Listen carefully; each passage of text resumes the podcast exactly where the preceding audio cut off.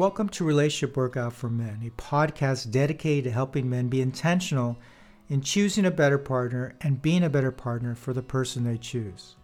Episode 3 A Commitment to Relationship Excellence. Relationship Workout assumes your goal is to have a sustainable, healthy relationship.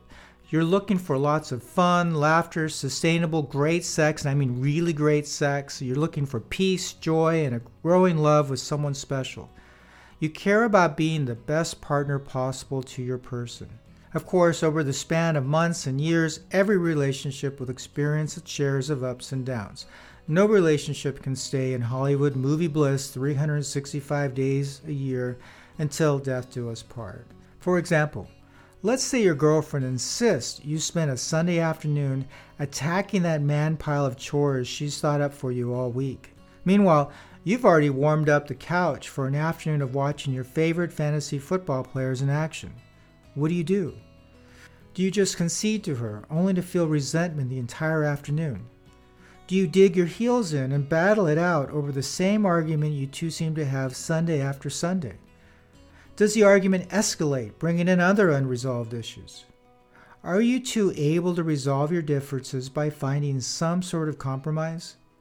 And do you wonder why you two seem so misaligned on what to do on Sundays in the first place?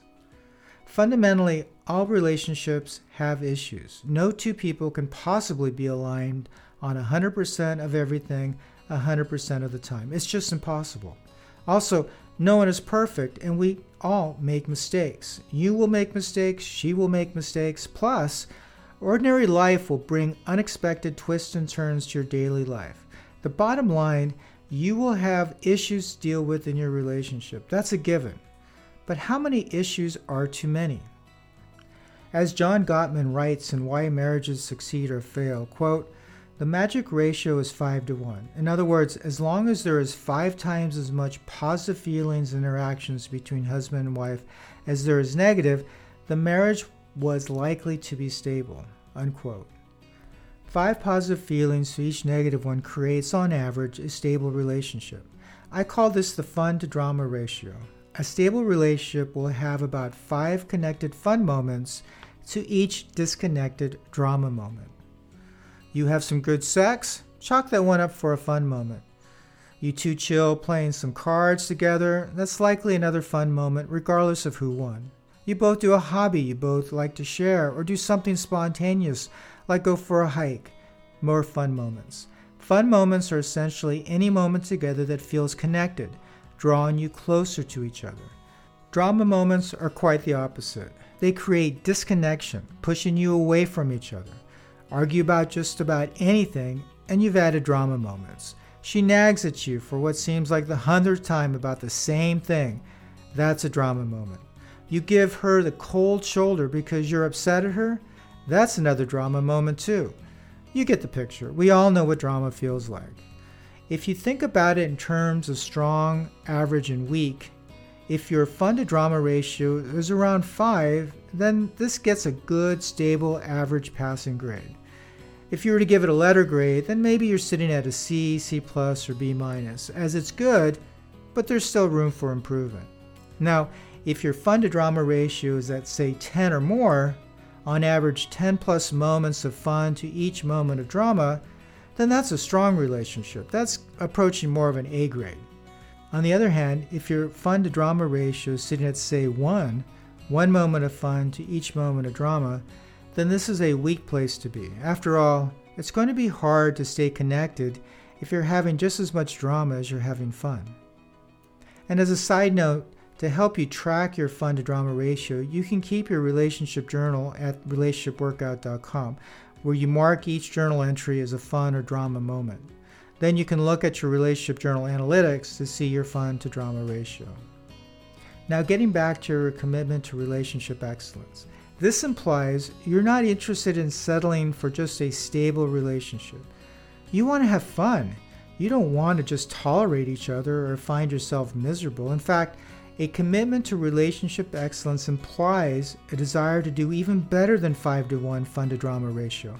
Why not strive for a ratio of 10 to 1 or 100 to 1 or even 1000 to 1? So, how do you get started? First, acknowledge we all have strengths and weaknesses that drive our strong and weak behavior. Yes, everyone brings strengths and weaknesses to the table. No stone throwers need apply. Ultimately, these strengths and weaknesses will likely drive the quality of your relationship. For instance, let's say there's a major difference of opinion on the table. It's a real doozy. She really wants this, and you really want that. Now, if you approach her like a boxer entering the ring, boxing gloves on, looking to throw that knockout punch to have your point of view be victorious, then you're very likely approaching the conversation from a place of relationship weakness. You talk over her, well, that's weak. You get defensive as she shares her point of view, well, that's weak too. You call her a bitch with angry spite. That's extremely weak, regardless of what nagging bitchiness she might be throwing your way. The point is, if one or both of you approach a difficult conversation from a place of relationship weakness, the likely result achieved will be time consuming and likely painful negative drama.